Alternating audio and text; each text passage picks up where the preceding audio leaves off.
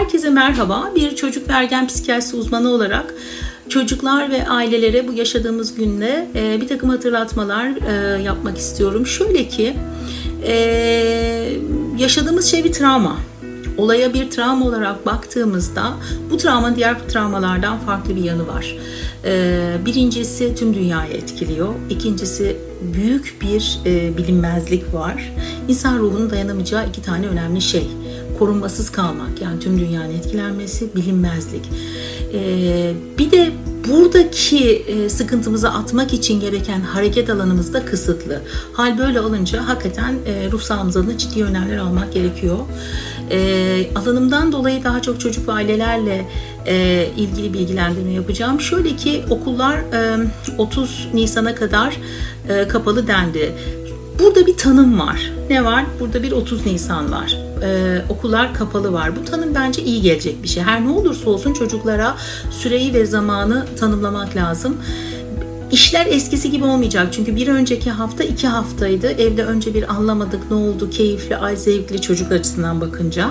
İkinci hafta işte e, uzaktan eğitim, e, okulda işte ekran üzerinden eğitim vesaire oldu, olmadı, bağlandı, bağlanamadı. Ama artık işler biraz daha ciddi. Biz yaklaşık bir ay kadar o çocuklarla evdeyiz.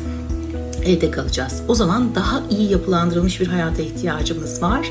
Rahatlama alanlarımızı artırmak, sporu artırmak, beslenmeye dikkat etmek gibi.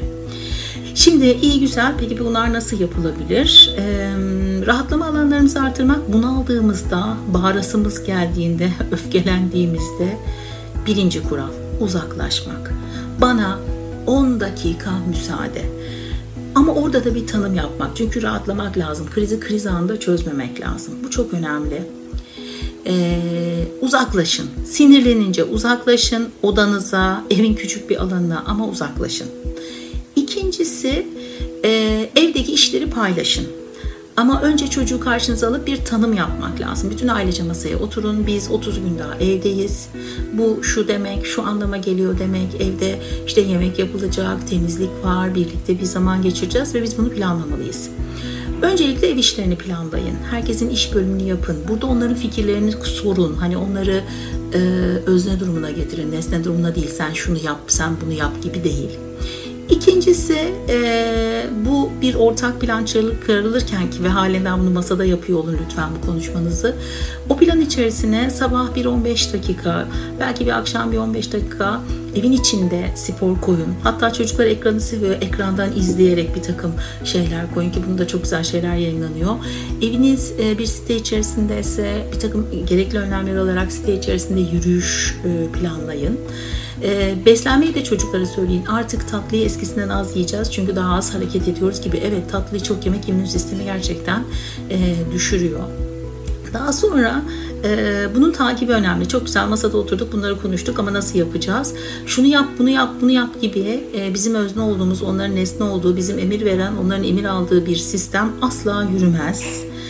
Bence öncelikle bir bizim model almalarından hareketlerle hareketle biz bu söylediklerimizi yapıyor olacağız. Daha sonra onlar yapmadığında ufak hatırlatmalar eğer yine işe yaramıyorsa hani oğlum kızım biz bunu konuşmuştuk bu süre belli ne yapacağız ee, senle bu anlaşmaya da varmıştık hep beraber konuşmuştuk sen buna uymada zorlanıyorsun sana nasıl yardımcı olabilirim şeklinde yaklaşmak onlara iyi gelecektir. Ee, bunun dışında e, çocuklarımızın e, bizleri model alması, bizleri sohbet e, bizlerle sohbet edebilmesi, e, onların bir takım önemli özelliklerini tanımak adına evde birlikte kalmak da çok zevkli.